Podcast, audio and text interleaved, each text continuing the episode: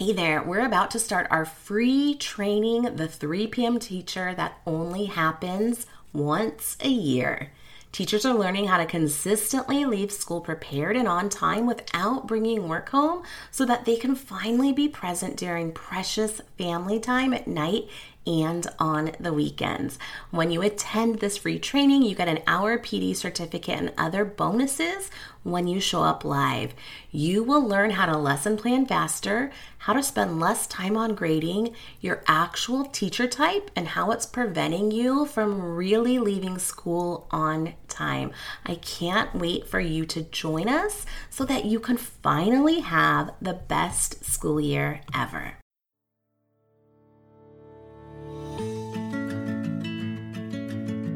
Hey, I'm Kristen Donegan, and you're listening to Real Teacher Talk. I often say what's on a teacher's mind, and my mission is this help busy teachers leave school at three so they can finally enjoy their life outside of the classroom. Why? Because I know how tiring it is to have a never ending checklist as a teacher and miss out on being fully present at home. On Real Teacher Talk, discover how to work smarter, not harder, enjoy teaching again, and still have plenty of time to shut off your brain outside of the classroom to do the things you love. Sound impossible? I promise it isn't. Today's episode's a bit different. I'm having some real talk, but I'm talking about my teaching experience and I want to share the worst year I ever had as a teacher in hopes that you don't feel alone if you may be struggling right now yourself. Now, with teaching, right, there's always the good with the bad. You know, there's things that are challenging and we get through it, we figure it out. But this one year in particular, I feel like really, really forced me to look at the profession and it still has lasting effects right now. Like, if anything, I would love to be back in the classroom so that my year that was really, really hard isn't kind of where I, I leave things off. So I'm going to share a little bit, bit of a trigger warning. Um, there is, you know, chat about fertility or infertility and miscarriage. So, the year I'm talking about was a really, really hard year because the first day of our staff meeting in service, you know, before the school year started, I started treatment for infertility. We've been seeing a doctor that summer. And so I had my first procedure. And then for those first couple months of school, I was having doctor appointments, fertility appointments, you know, that were about an hour away in traffic. I think their last appointment was at 2:30 p.m. and for all of you, you know there's no way we're done teaching by then. And so it was constant juggling trying to figure out if I could have a sub, like do I take a day off? How am I going to get there? And as you know, we don't get a lot of sub days. So it was just changing all the time. And then my doctor would call me, you know, the night before being like, hey, we need you here tomorrow. And so it just made things really, really challenging. So that was the first thing that was really tough. And then emotionally, you're just going through, if any of you've been through infertility treatment, there's just so much emotionally.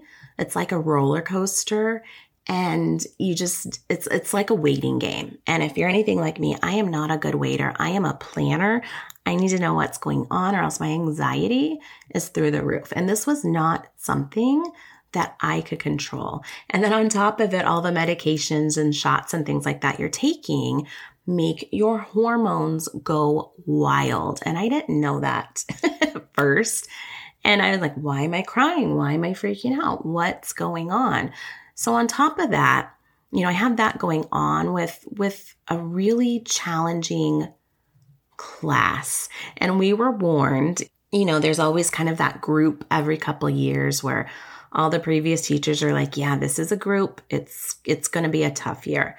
So kind of already had that happening on top of like scheduling all these appointments and things like that. And then I knew I knew I was probably going to go on leave the next year if we were to get pregnant. I really wanted to try out running Easy teaching tools full time and I wanted to stay at home with my future baby if that happened. So I knew before I did all that, I really wanted to take on having a student teacher. That was something I felt I was finally prepared for. It was my 13th year in the classroom, so I'm like, let's let's do this. I'd love to share what I know. I think I'd be a really good mentor and I'd really love to help someone who's early on in their career. And so I went in with really high hopes. And there were a lot of red flags and I don't want to get into that to to call anybody out, but it was a nightmare of a situation that took a lot more energy than I even planned. And it just wasn't a good fit. Um, do you ever have that where you're trying to work with someone and no matter what you suggest, no matter how you try to help, they're like, yeah, I got it. And it doesn't happen. And it's just really frustrating. And as someone who's a mentor teacher, these are your students. They're your responsibility at the end of the day.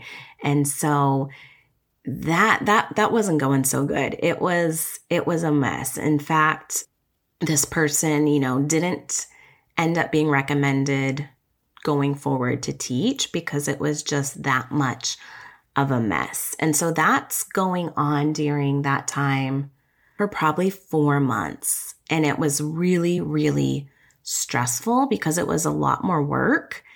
And then, you know, with the fertility stuff on top of that, it just, it just made it hard. It was like all these things happening for like this perfect storm. And gosh, just thinking about it, it, it was just, it was a challenge. And so we have that, that all going on.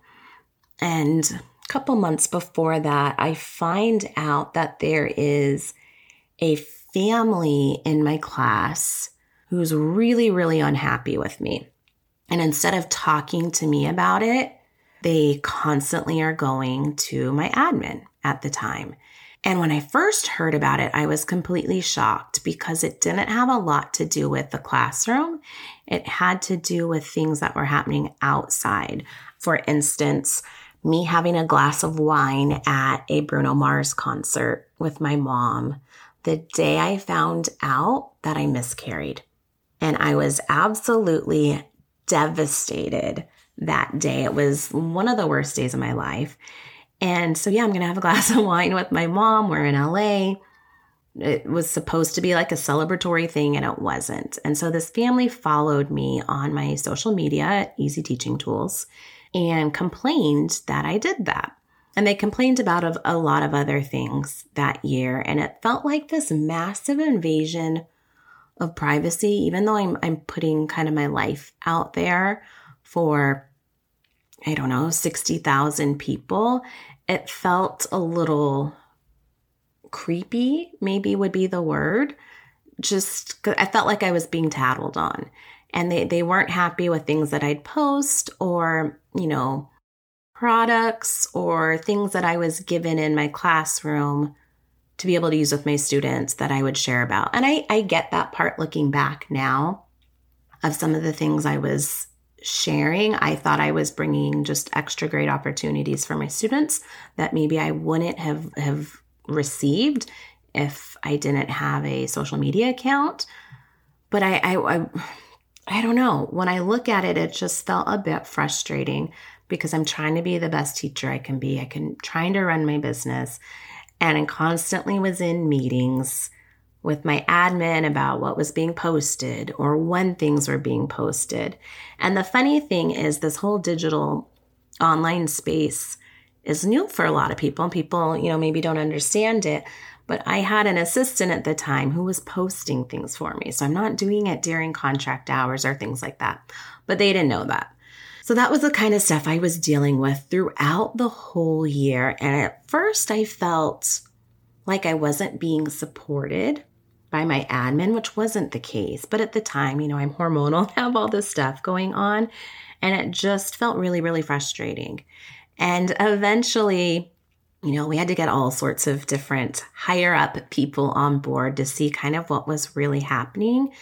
Because the sad thing was, this family brought her friends into it and they would you know watch different videos of mine or different posts and they had this little group where they would go and make fun of me make fun of my voice what I was doing. They had nicknames for me. It was really, really mean girl kind of stuff.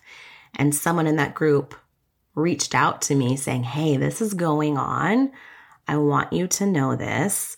And, you know, I have screenshots and things like that of it. And I remember one being mortified, two being really, really angry because I felt really disrespected, and three, being creeped out by the situation that they're, you know, spending this time watching me and, and talking about me. And it, it, it just didn't feel good. It didn't feel good because we're supposed to be working together in the best interest of their child. And then all this is going on behind the scenes. And I had no idea. And so that that was really disheartening that year. Um, it was really frustrating. And and like I said, eventually higher ups, you know, admin and HR and things like that came in. And, you know, at the end of the day, we're, we're like, you're not doing anything wrong. Don't post anything at contract time, nothing of the kids.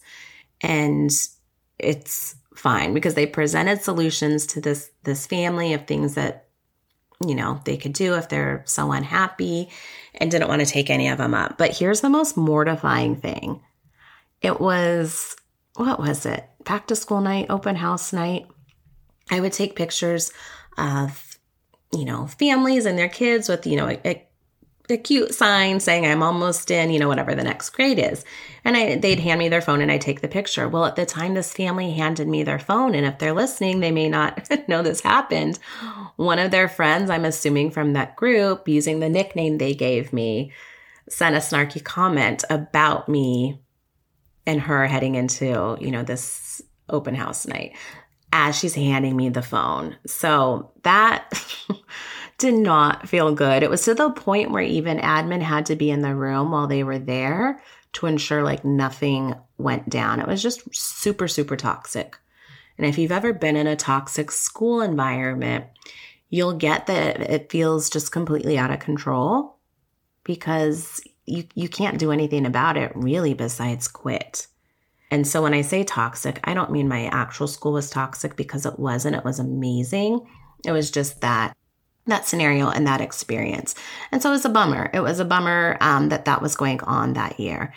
And as that was going on, it just it just stunk. And I tried that year. I tried flexible seating.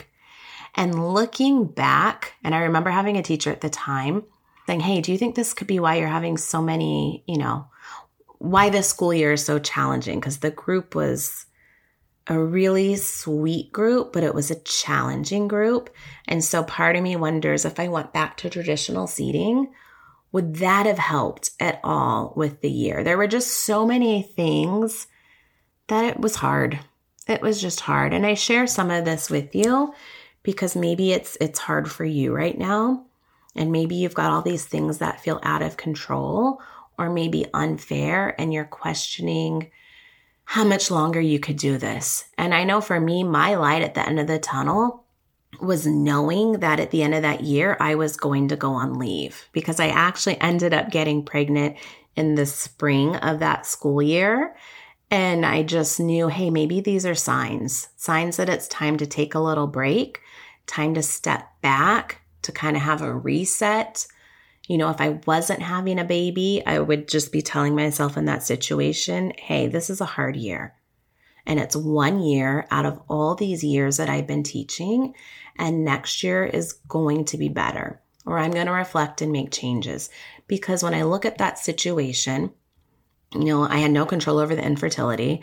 I told my husband if we ever go through that process again, I'm not going to be in the classroom during that because I had to take out or take away so much time from my students, or it was so stressful trying to plan appointments and make it there. And I, it just wasn't the best situation. Two, looking back, I don't know if I would take on a student teacher again. There were red flags early on that maybe I would pay attention to and act on sooner. Uh, here's here's one when you when you email your cooperating teacher, make sure the picture that you have you know, on your account, your Gmail account or whatever, is appropriate. So, not you without a shirt being a selfie, like bro gym picture. Don't do that. Present your best foot forward. But I probably would pay attention to some of those things. I don't want to say I'd let a bad experience prevent me from doing it, but I would question the the whole I guess system you know the the student teacher system whatever that looked like i would get clear on that before i'd say heck yes let's do it again. Third thing with families you can't control the, the families who are coming into your classroom. You can't control how they treat you. I mean yes you could set your expectations but sometimes they're going to do what they're going to do. So if i look back at that situation I don't know if I do anything different because holding a meeting, I don't think would be the best scenario in that case. We had plenty of meetings with the admin. It's just one of those things I probably wouldn't let them get under my skin so much and take away or give them my power because I only can control what I'm doing in my classroom and that's it. And so at the end of the day, I think if I didn't have everything else going on, maybe it wouldn't have had as big of an effect on me as it did. Flexible seating, I probably wouldn't do it with that group. And looking back, just to simplify things, I was kind of at the stage in my, my career where I'm like, let's try something new. Probably wouldn't do it with that. look at other areas to maybe grow as an educator. So I share all this because it's not all rainbows and sunshine. It's not, you know, everything's going well. And I haven't shared all of this before. I've shared maybe bits and pieces. That was a year that I look back on and wish it, it didn't turn out the way that it did. And so that year makes me want to go back and have a better year. And in a weird kind of way, prove to myself that I am a good teacher. And just because one family was unhappy with me doesn't reflect all the other families that were, or all the other students who really loved me, or the impact that I've had on education. And I think I'd go back looking at things differently now from a different lens of just being a mom. And I would do things a little bit differently. So, share all that to give you a little hope to give you a little inspiration and that you can see that it it's not going to be hard forever and there's some changes that maybe you can make on your end to kind of take your power back in situations where you feel really really stuck.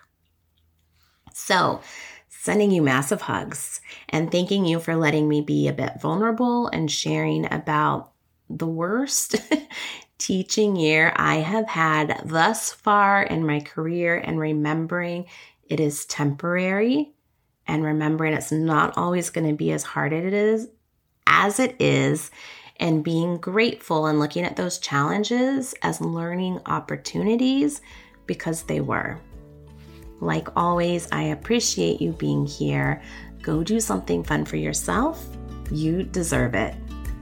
Thanks for joining me on today's episode of Real Teacher Talk. I'd love to hear your biggest takeaway. Just tag me on Instagram stories at Easy Teaching Tools so I can check it out and share it out with everyone else.